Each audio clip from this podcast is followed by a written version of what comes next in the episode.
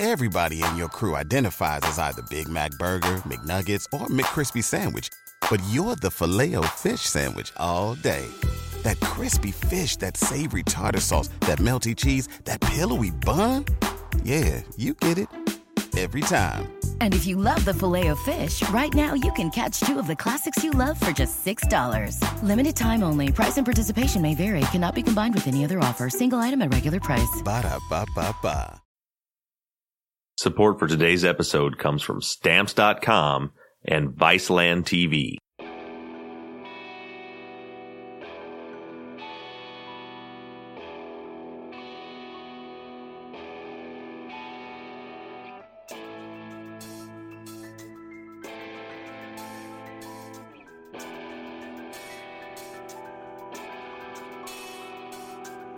Hello, everybody, and welcome back to Truth and Justice. I'm your host, Bob Ruff, and in today's episode, I'm going to break down the first recorded interview of Kenny Snow. But before I do that, I want to talk about a few things from last week's episode, the interview with Patricia Mims, or Plump. So, first off, let me apologize to all of you for how hard it was to listen to that interview. I know that it wasn't an easy listen, and I debated a lot about whether to just commentate on it or let you hear the full interview. Since Patricia's interview was the shortest one that I have, I decided to go ahead and play the whole thing. And the reason for that is I wanted you all to hear a full interrogation from front to back so you can see how these things happen. I got a wide range of reactions on social media. A lot of people really liked hearing the whole interview, other people hated it. I even had someone tell me their ears were bleeding when they were listening to it. But as far as the content goes, most people heard it and thought that Plump was full of shit but a few people emailed me or tweeted at me and said that it sounded like she was really implicating Kenny and that she had good information. I'm hoping that last week was a good demonstration in how easy it is to manipulate someone, especially when you have some leverage over them. A big topic of conversation was the part of the interrogation where the mace can was discussed. And let me first point out that I misstated at the end of the episode when I said that Van Ness had told Patricia what color the mace can was that wasn't the case, and I really don't have any other excuse other than fatigue because it took a long time to get that episode recorded, and it was late at night when I finished it. But I do want to discuss the mace situation. The revelation that Plump had that Kenny Snow had taken her can of mace was the most important piece of that interrogation for the police. It was really the only credible thing that she told them, or at least the only thing that matched up with the victim statements. So, what was your take? Was that part of Patricia's testimony incriminating for Kenny?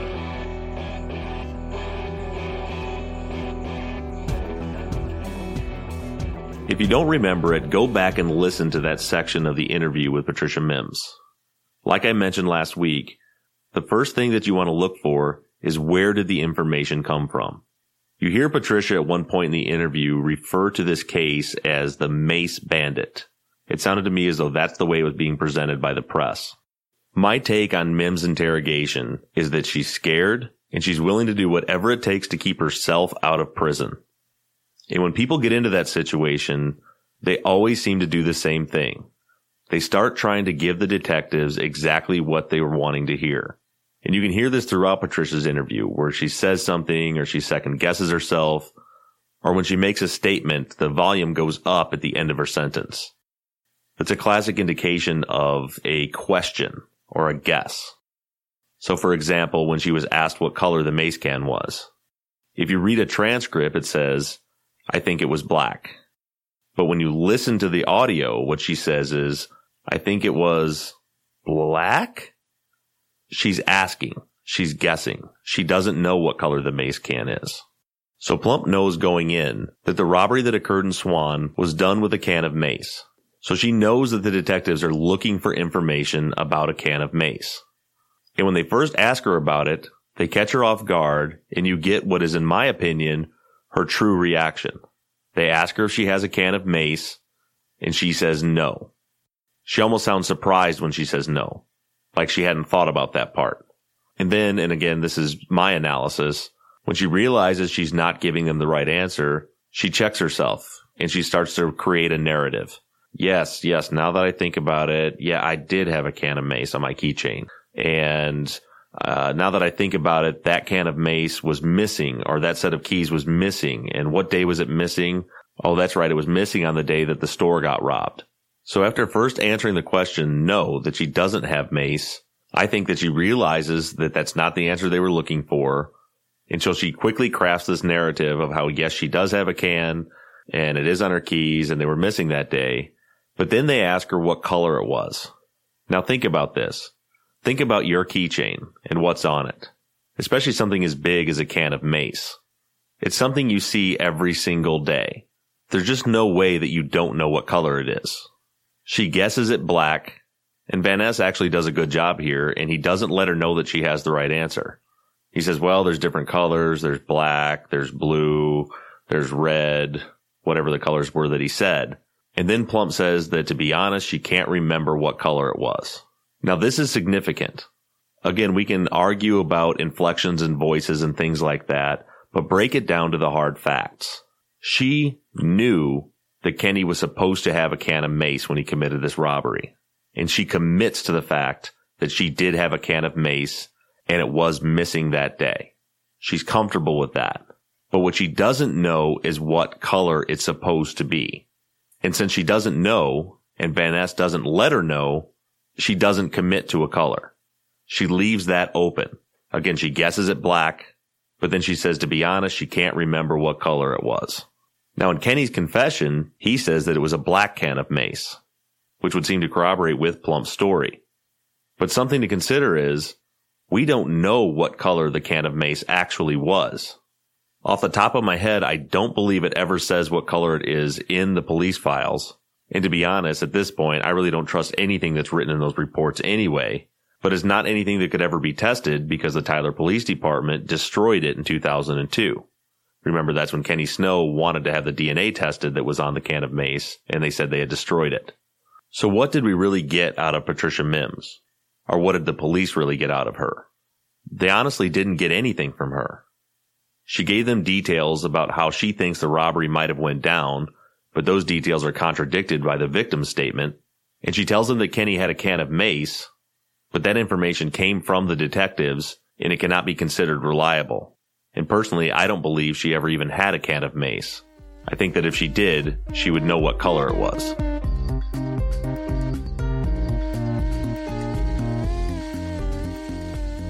For the rest of today's episode, I'm going to be dissecting the first interview of Kenny Snow. I had taken a poll on all of the social media sites asking if people would like to hear the full interview or just have me give a breakdown of it with some clips. About 75% of you wanted just to hear me break it down and didn't want to hear the full interview, which I can understand because they can be very painful to listen to and the sound quality is never good on them. So this is what I'm going to do. On Wednesday, I'm going to drop a bonus episode and the bonus episode will be nothing more than the full unedited interview of Kenny Snow. So after you've all listened to this, if you want to sit through and listen to the entire interview, it will be available on Wednesday, so check your podcast feed. But for now, let's break down this interview. I want to preface this by mentioning to all of you that the biggest problem that we have in this case is the fact that neither Kenny Snow nor Patricia Mims had a lawyer present when they were being questioned by the police. This is a terrible, terrible idea. There are a lot of things that police officers are doing here to manipulate and possibly even coerce that never would have happened if a lawyer was in the room. Here's a clip from the very beginning of Kenny's interview when they're asking him if he wants a lawyer. You have the right to have a lawyer present to advise you prior to or during any questioning. If you're unable to employ a lawyer, you have the right to have a lawyer appointed to advise you prior to or during any questioning. You have the right to terminate the interview at any time. You understand that? If I have to have a lawyer, how soon can I get one? Uh, sir, we'd have to check with the courts on that. We had no For the interview. For the interview, Yeah. uh, we, there again, we'd have to check with the courts to see when they could get, you- get you one appointed. Quick, and that, that you said if you want an attorney. Uh, I guess we need, what we need to ask you is, do you want an attorney? Well, I, I really don't know what's going on my way. Well, sir, it's like this, this, uh, last one right here. If you agree to talk with us without our attorney being present at this time, then at some point after we start talking and we explain what's going on to you, at that point you want to terminate the interview, stop it, and consult with an attorney first, that's fine. And we're not gonna get we're not gonna get mad at you, Kenny. We're not No. gonna get mad at us. We're just trying to find out the facts in this case. So I, I, I, I see what's going on. Know, case. I guess, Kenny, the question that we need to ask you is, do you want an attorney or not? Before we, before we talk about this. So It's a simple yes or no. And it's your choice, your decision. Yeah, we're not. But I'm saying, like, if I, I say I want an attorney right now, how long will it take me to get an attorney, or, or I have to just do this interview over? So, brother, Oh, we'll have to do it over, yeah, there's no doubt about that. In fact, I think most of the judges aren't even in today. Kenny wants out of there.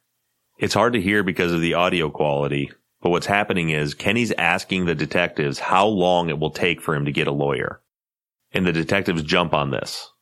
This is Friday morning, and Waller's telling him that most of the judges aren't even in today. They're basically letting Kenny know that if he wants an attorney, then he's going to have to spend the whole weekend in jail. He finally agrees to talk to them without an attorney present, with the promise that after the interview, they'll take him upstairs and let him make a phone call to obtain an attorney. But that never happens either. Think back to the interview we had with Cory Session, where he discussed exactly this. He talked about how the detectives in the state of Texas, a lot of the time, will get buddy buddy with somebody and try to convince them that they don't need an attorney for the questioning. And it leads to a lot of wrongful convictions. About a week after this interview, Kenny Snow was brought in to interview again. This is the beginning of that interview where they're talking to him about a lawyer again. We can't tell you or talk to you unless you really talk to the attorney. about what?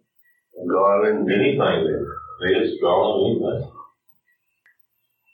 when I get finished talking, can I get, I'll get my attorney's, um, phone number in the book? Sure. So I want more call. Okay. You have an attorney? Well, I can you know, You have an attorney? I can. Oh, you can. Because if you have an attorney, we have to notify your attorney that we're, that's the reason I'm asking. We have to notify your attorney we're talking to. I don't have one right now, but I've been trying, they won't let me. I had called, uh, that day that you had told me let me make the phone call, they took me upstairs, they let me use the phone. Hmm. The call man. So, you know, it's hard for me to get a turn, they don't know me, but call and collect on the phone now, then.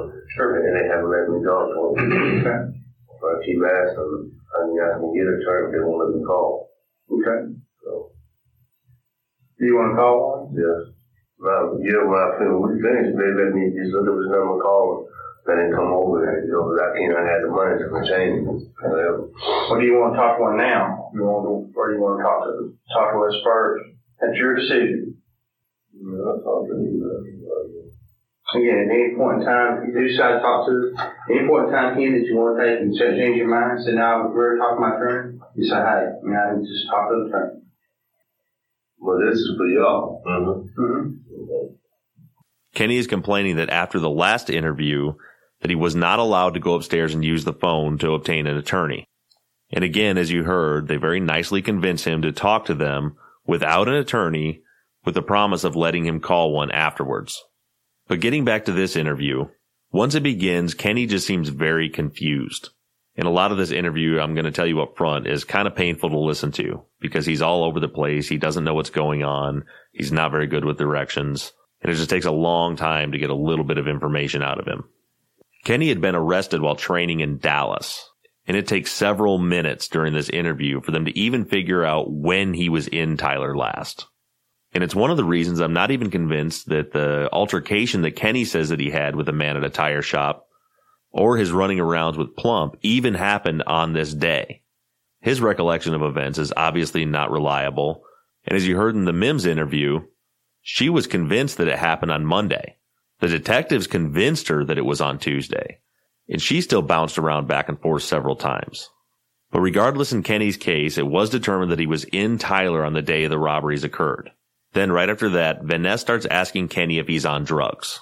He says that he's known him since he was a kid and he knows that he never gets in trouble unless he's on the drugs. And he brings up the fact that back when he had forged the checks and stolen the generator, that during those occasions he was on drugs. Kenny denies being on any kind of drugs and says that because of his parole, he has to give urine tests on a regular basis. Now I have to tell you all up front that by watching this interrogation, I was pretty certain that Kenny was actually on drugs. He looked like someone that was going through withdrawals. He was very fidgety. He was yawning a lot. There was a lot of things that are indications of deception that were making me a little uncomfortable at the beginning of the interview. But not too long into the interview, Kenny finally admits that he is using. Now I'll point out to this day, Kenny tells me that he was not on drugs and he told me the same things that he originally told the detectives. That he couldn't have been on drugs because he was doing regular urine tests with his parole officer. But in this interview, he does eventually come clean and say that yes, he's using. And I have to say that I believe him when he said that. I don't think that was any kind of coercion or manipulation. Now at this point, Van Ness starts to explain to him all the details of the robberies. I honestly don't think that Kenny Snow has any idea where this robbery occurred. If you listen to the full interview, you'll hear any time they're talking about addresses or directions, he's completely lost. And this is the only description of where the robbery occurred he ever gets. And uh, yours happened at Swan. Mm-hmm. Across the little tire store, tire shop there by uh, Collar. Kenny says that he did have a flat tire that day, and the detectives ask him if he ever actually bought a tire. He very confidently says yes. They ask him where, and he gives a specific description about where he bought the tire from. Again, he's not good with directions, so he's he's using his hands and trying to show them on a map exactly where it was. But he tells them that he bought a tire at this place and it cost $18. At this point, Van Ness hasn't been very hard on Kenny at all. But then he breaks down and explains his case to Kenny. He shows him a picture of a composite sketch that was drawn up based on information they got from Juan Martinez, the second victim. And that sketch is up on the truthandjusticepod.com website under the case documents section now. Kenny looks at it and says that it doesn't look like him. He's kind of laughing about it. And to be honest with you, and you can judge for yourself, because also on the website, I have Kenny's mugshot photo posted. I don't think it looks like him either. But Van Ness says that he disagrees. He said he does think it looks like him. And he pulls out the mugshot book from 1992. And he puts the two together and tries to explain to Kenny how they look alike. Now, I have not seen the old 1992 mugshot. I have copies of it, but they're all blacked out. You can't see what the picture looks like. But Kenny has a few very distinguishable characteristics. For starters, he has a great big scar over his left eye, and we've already talked about his gold tooth. Neither victim said anything about a scar over the eye or the gold tooth. Now in the composite drawing, the mouth is closed, so we wouldn't know about the tooth. And he's also wearing a hat in the photo. Van Ness then bounces back to the drug use. And this is the part where he gets Kenny to admit that he is using again. This is also the first time he takes a stab at using Kenny's girlfriend Sean as leverage. I'm going to play this clip and listen to Kenny's reaction at the end when they mention Sean. But when they turned the page to your picture, they said, that's the man that robbed me right there. And I told Detective Waller, I said, I know that man. I've known him since he was nearly a kid. And he's never robbed anybody before. He's never stole from anybody till he got on drugs. And that's why I ask you that, Kenny. Because that's the only time you've ever been in any trouble in your life. And you know it. It's when you got off on drugs. You've always been straight with me and Mr. Russell. We've always tried to do what we told you we'd do. Okay? And you look me in the eye and tell me, have you been using drugs? Yes. You look down and you told me the truth. Yes. Kenny, if you messed up, son, you're still salvageable. I don't, I don't You had it all going for you before and you got on drugs. You got back out here and you had a good start. Somebody come along and wave that sack in your face again, didn't they? Yes, sir, but I ain't, I'm, I'm, I'm coming to you saying, I ain't running no money. I hope you didn't. I hope you didn't. But you know, and I know from our past experiences, that a person that is on drugs can't make it on $200 a week. You were getting your money somehow. You know, I are you going to get Sean involved in this? you mean get shot up? We we have reason to believe that in one of the robberies there was someone else in the vehicle. Yeah. This is my vein, Jesus Christ. I never, I ain't never, I ain't, I'm telling you the truth. I ain't robbed nobody, and I definitely wouldn't drag Sean into nothing like this, Frank. Nothing. Now, I come to you. I pray to God you tell us the truth. I wouldn't come, I wouldn't even, I wouldn't even involve with nothing like that. Never. Never. I would never get involved with nothing like that. If you listen to the entire interview, you'll hear Van Ness come back to Sean over and over again. This is a classic example of the Reid technique. The way Reid works is you're trying to get the person you're interviewing to justify their confession. You're giving them a reason to come clean. And I will admit, Van Ness is a skilled interrogator. I don't think he's a very moral interrogator, but he's definitely skilled at what he does. And you can hear throughout the interview, he's like a bloodhound sniffing out Kenny's weakness. And as you'll hear when you listen to it, his weakness is obviously Sean. Now you remember back when Jim Trainum interviewed on the show, and he talked about the Reid technique. This is why he said it is such a dangerous tool. Remember when he talked about how people will tell him that they would never confess to a crime they didn't commit? And he chuckled and said, I guarantee you there is a gun that I could hold to your head that could get you to confess to anything. And he was talking about a proverbial gun, meaning with the right leverage, he could get anyone to give a false confession. And in Kenny's case, there was only one thing that could possibly get him to crack, and that one thing was Sean Puckett.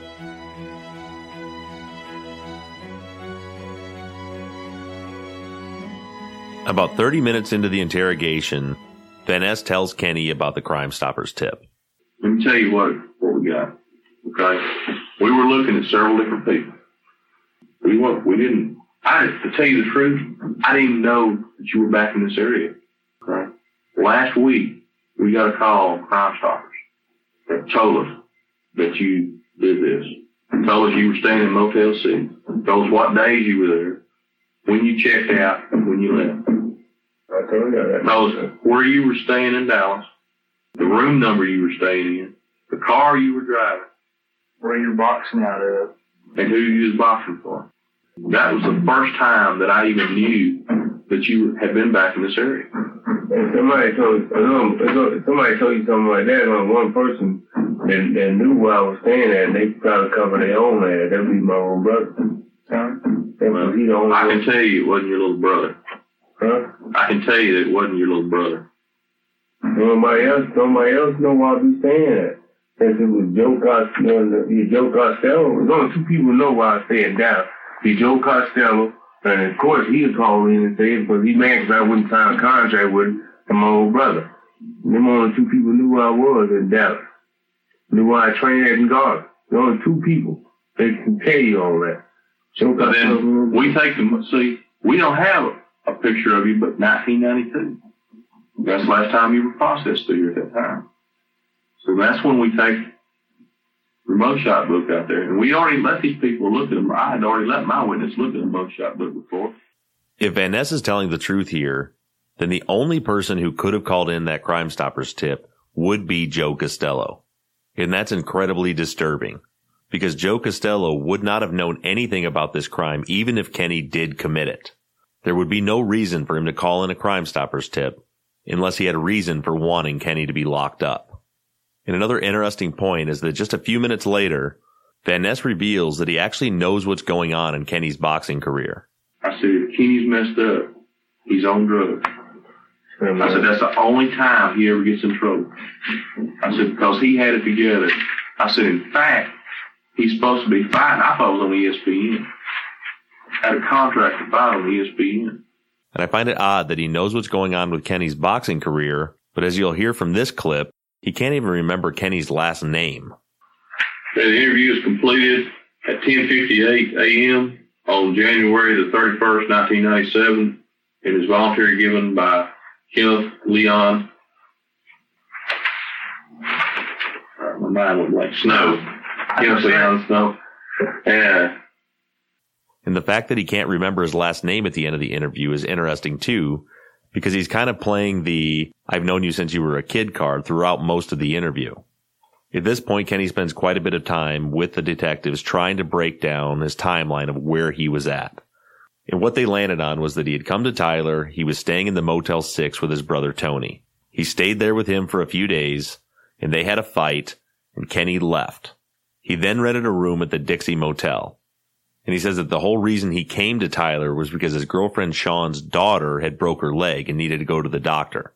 He says after they went to the doctor later that week, they went back to Dallas because he was supposed to leave on a flight to go to a fight on Sunday. Now at this point, we're almost 40 minutes into the interview and Kenny just seems annoyed by all of this at this point.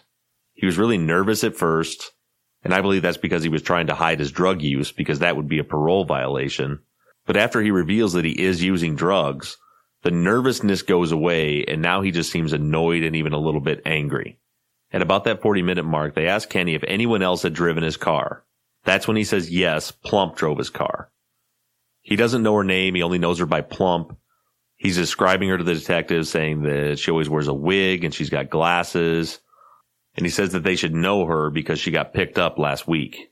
But Kenny says that Plump came to his room at the Dixie Motel because she was out of gas and she needed to borrow his car. He said that he found out later that her car was actually sitting at the Shell gas station. Now, if Kenny's telling the truth in all of this, it really doesn't look good for Plump. For starters, he says that it was around noon when she picked up his car, and also that she had come to his room because she didn't have gas when her car was at a gas station, but then later he drives her back to the gas station where she puts gas in her car, with no explanation of where she got any money between those two times. But Kenny says when she left with his car and she was gone somewhere between 35 and 45 minutes, and when she returned with his car, she also had his girlfriend Sean with her. And he said that Sean was pissed. Like I said, Kenny used to mess around with Plump back in the day, and she apparently wasn't happy that Plump was driving his car. Now at this point, Van Ness stops and questions him again, asking if this was Wednesday or Tuesday when this happened. And again, Kenny's confused. He's not sure. And again, he's really annoyed at this point. He tells him just go check the hotel records, that the hotel records don't lie. So when we compare Plump's version of events and Kenny's version of events, we have a few contradictions. For starters, where the pickup happened. Kenny says that he was asleep in his motel room when Plump comes by, knocks on his door, and asks to borrow his car. Plump said that she was hanging out at the Shell gas station and Kenny pulled up and asked her to go with him. Now one or the other of those could be true or it could be somewhere in the middle. But to me, Kenny's story makes more sense because even in Plump's version of events, Kenny is the one driving. She says that he picks her up, he's driving, they go up, he walks into Bill's used tire, walks back out, and they drive away. She doesn't say that he needed her for anything. Bill Cole doesn't say that there was an accomplice or a getaway driver or anything like that. So if Kenny's sole intention was to go up there and rob that store, why would he need to go pick Plump up? He could have done it on his own. But both of them say that after they got back, she says that she then left again with his car and she brought Sean back with her. They both say that Sean was pissed and they both say that she left. At about the 50 minute mark, Kenny starts to get nervous. He asks Van Ness what the difference is between a simple and an aggravated robbery. Then he asked him what happened in the aggravated robbery case. Whenever force is used, bodily injury, serious bodily injury, I, I, I actually this man had all his teeth knocked out, had his eyes completely shut, and had had, to, had his face split open and had to be stitched up. Now, the simple robbery, the robbery that, that the sheriff's office wants based on, that he just uh, went in there and sprayed a guy with some kind of spray, a pepper spray or mace or something, and reached in the man's pocket and took the money. And that's why it's just simple robbery.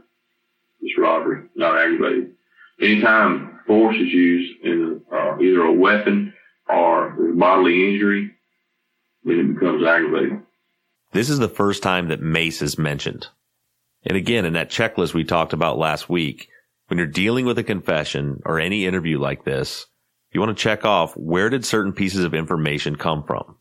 In this case, like many others, the detectives are giving Kenny all of the information he needs to create a narrative if he decides to do that. You'll also notice here that Van Ness is minimizing the simple robbery charge, like it's no big deal. And I think that might play into why later Kenny ended up confessing to the simple robbery charge. I'm going to take a quick break here for the ads and we'll get back into the show.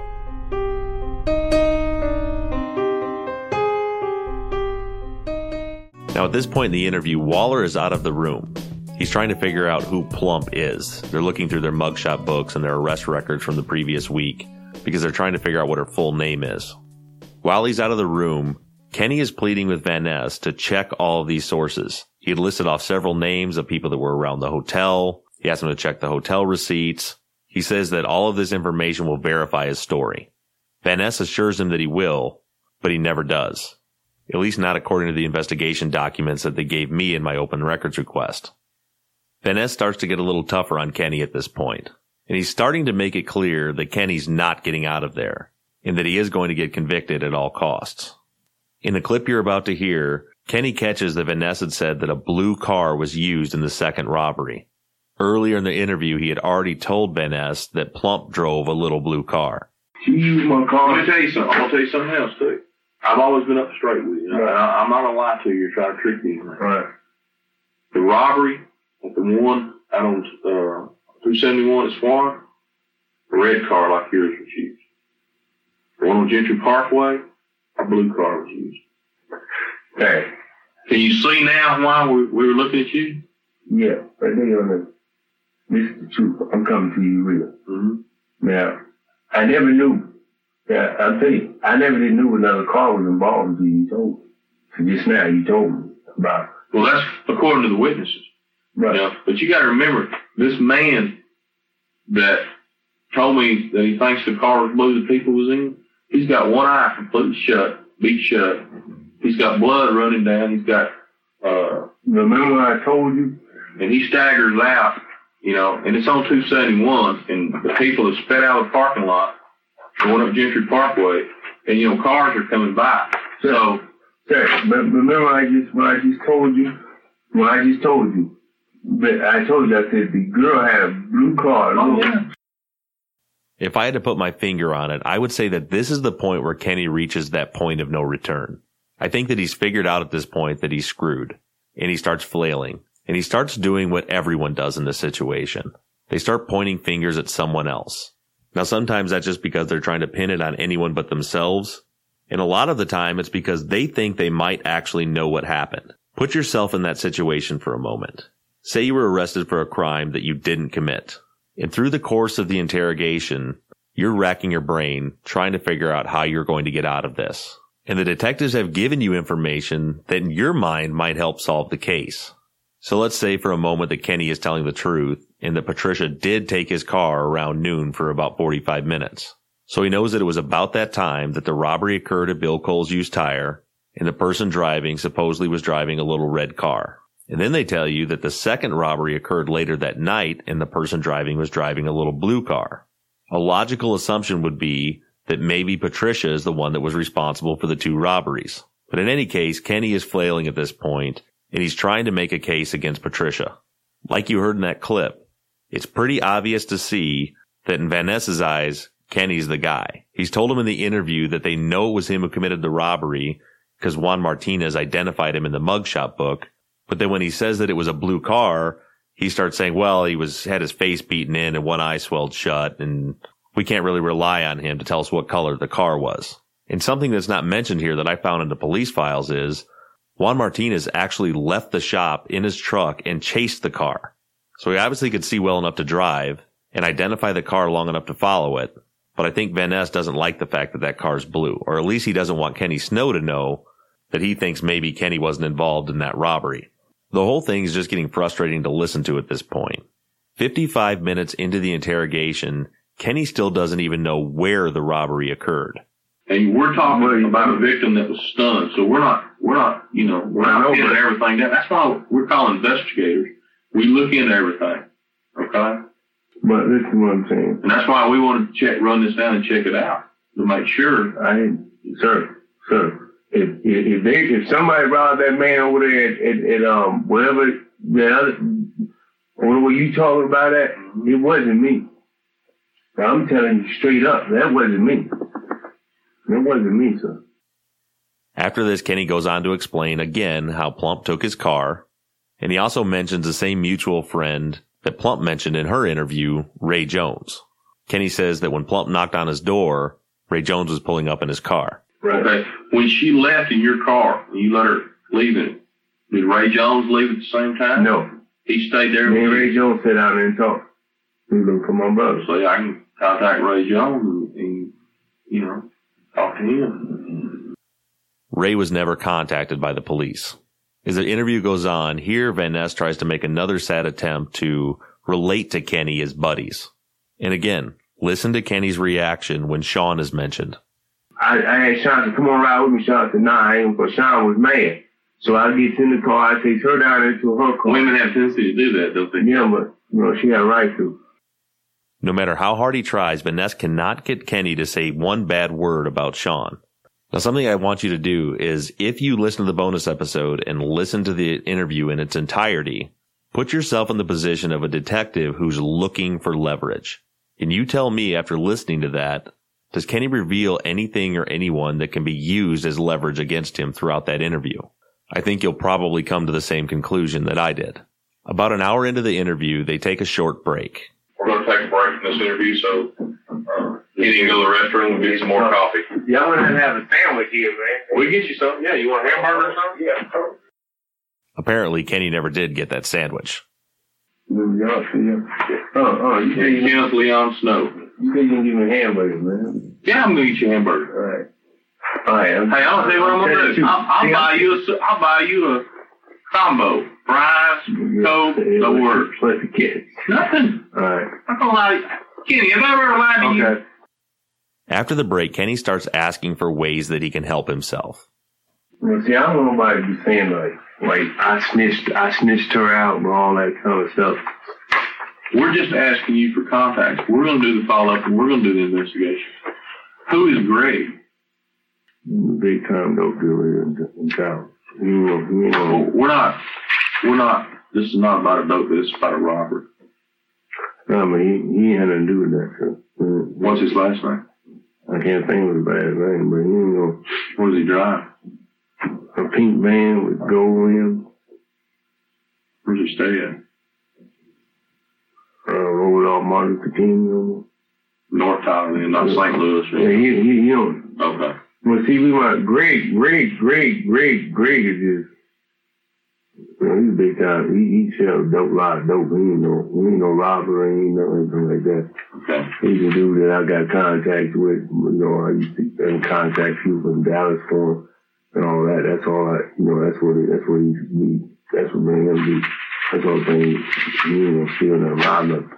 But, you know, I don't, you know, I don't know what, how can I, if, if I can prove, if, if, I- if I, how can I try to help myself in this situation? You you give us some stuff here to follow up on and to check in.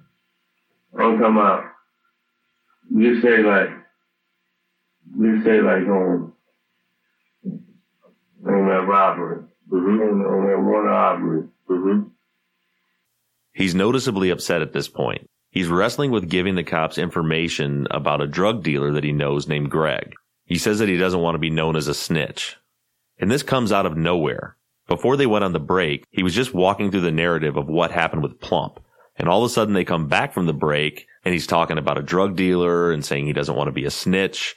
And he's pleading and asking what he can do to help himself. I would love to know what was said during that unrecorded break. Van Ness questions him a little bit about the dope dealer, Greg. And like I said, Kenny's real hesitant. He doesn't want to give him up. He gives them a little bit of information, but not enough to do anything with. Van Ness then tells him that if he wants to help himself, he needs to give him some information on the robberies. And so Kenny starts doing just that. And at this point, I'll point out, in my opinion, Kenny's absolutely lying here. He's flailing, he's stammering. I think he's trying to do anything he can do to get himself out of that room and out of that jail. Now it's easy to get kind of disgusted with Kenny here because he's so quick to snitch out somebody else. One of my listeners tweeted at me, whatever happened to snitches get stitches. And the reality is that that's become a Hollywood concept. People taking the fall for someone else is something that happens in the movies. I'm sure it does happen on occasion, but the reality is most of the time, most people, especially the underprivileged who've had several other run-ins with the law, if it comes down to you or me, it's going to be you. And you also have to consider the fact that I think that at this point, Kenny actually believes that Mims was involved in these robberies. Based on everything that the detectives told him, it certainly looks like she's probably involved. But now he's telling Van Ness that Plump came back to his hotel that night. Well, at one point it's that night, at one point it's the next morning. But he said that she had like $200 on her and she wanted to buy some drugs and she knew Kenny had the hookup. And he said that he knows that she didn't have any money earlier in the day. They keep questioning him, and now he says that Plump had a can of mace in her car. Now remember, about 20 minutes back, they told him that the person who robbed both of those stores used a can of mace. So if you just take this one line, it looks like Kenny's got her. But again, that information didn't come from him. It came from the police. And besides that, he still got it wrong. Because he says it was the next day when he saw her and she had a can of mace in her car. But what Kenny doesn't know at this point was that the can of mace was actually left at the second crime scene. It was sitting in the evidence locker at that point. So he's either a really good actor or he doesn't know enough about this crime at this point to even craft an accurate narrative. At this point, Van Ness and Waller kind of abruptly bring the interview to a close. They end by saying that they need to follow up and find Sean and Tony and Plump, and they have several other leads they need to follow up on. But according to the police files, the only lead they ever did follow up on was Plump.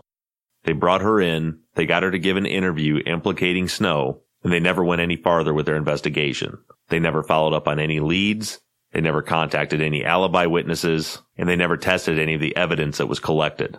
As I've mentioned in previous episodes, they collected a ball cap from the second crime scene that was supposedly used in both crimes. They collected the can of mace with blood and possibly fingerprints on it. That was supposedly used at both crime scenes. And they collected blood off the floor. They never tested any of that. But they close the interview and they're subtly letting Kenny know that he's not getting out of there anytime soon. In the bookends of both the beginning and the end of this interrogation, Kenny's making clear that he just wants to get out of there. They use the threat of him being there all weekend to convince him to talk to them without a lawyer. At this point, I think they're setting him up to continue talking to them off camera by letting him know that he's going to be stuck there for a while. This interview will now be ended. Thank you. When will, uh, when will we talking As soon as we run this down. Yeah, run this stuff down. And cooperate what you told us. Hopefully today, it might be Monday. We got work to do. Yeah. Got a lot of, lot of stuff to follow up in? Have on. a cigarette? This was the cigarette break where Kenny says that Van Ness and Waller threatened to arrest Sean for these crimes if he didn't confess. He says the nice guy routine was over. They told him that if he didn't confess, they were going to arrest her, and they told him what he needed to say in the confession. Of course, the police files say that they were outside smoking a cigarette, and he just decided to come clean at that point. But in any case, after this, they took him back inside to record his confession. Except for they didn't take him back into the interrogation room, the small room with a camera in the corner where you can see everything that's happening. Instead, they took him back to an office with just a camcorder set up on a tripod. And Detective Wallers is off screen for almost the entire interview behind the camera. But that's a topic for another episode.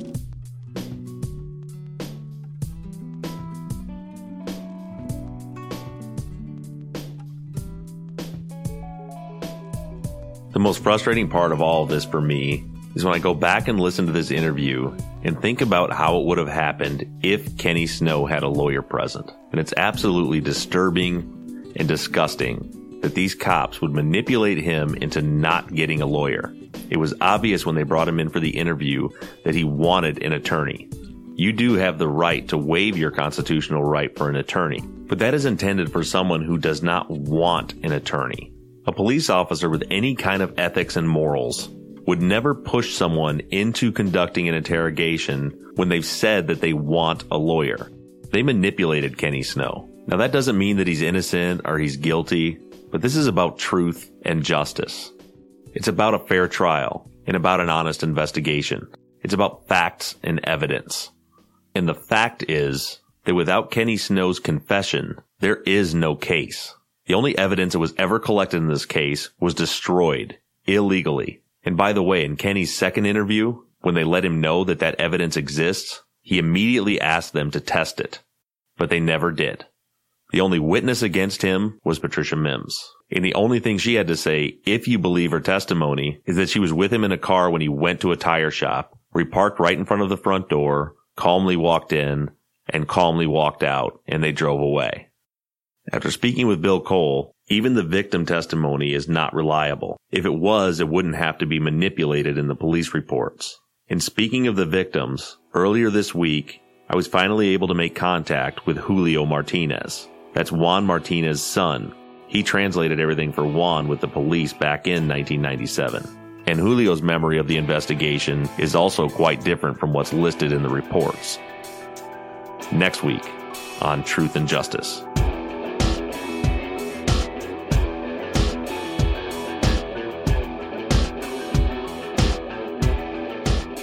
Thank you to Johnny Rose of Slightly Subversive Music for creating all of the music for the show. Remember, if you like the music, you can download the soundtrack on iTunes. The soundtrack is called Truth and Justice The Music, and you can listen to a free sample of the album at truthandjusticemusic.com. Thank you to Tate Krupa for designing and creating our logo. Thank you to Daniel Schaefer for editing the podcast. Thank you to today's sponsors, Viceland TV and Stamps.com for funding today's program. Don't forget that on Wednesday this week, I'll be dropping a bonus episode with the full unedited interview with Kenny Snow. Please keep in touch. Let me know what you think about it. And keep sending in those thoughts, theories, and ideas about the case to theories at truthandjusticepod.com. In one of these next few episodes, I want to get back into reading some listener emails, and I've even been considering doing another listener call in show. So let me know on social media if you'd be interested in participating in that. You can do that on Twitter at Truth Justice Pod, or you can like the Facebook page and contact me there. But as for now, I'm signing off. I'm Bob Ruff, and this has been Truth and Justice.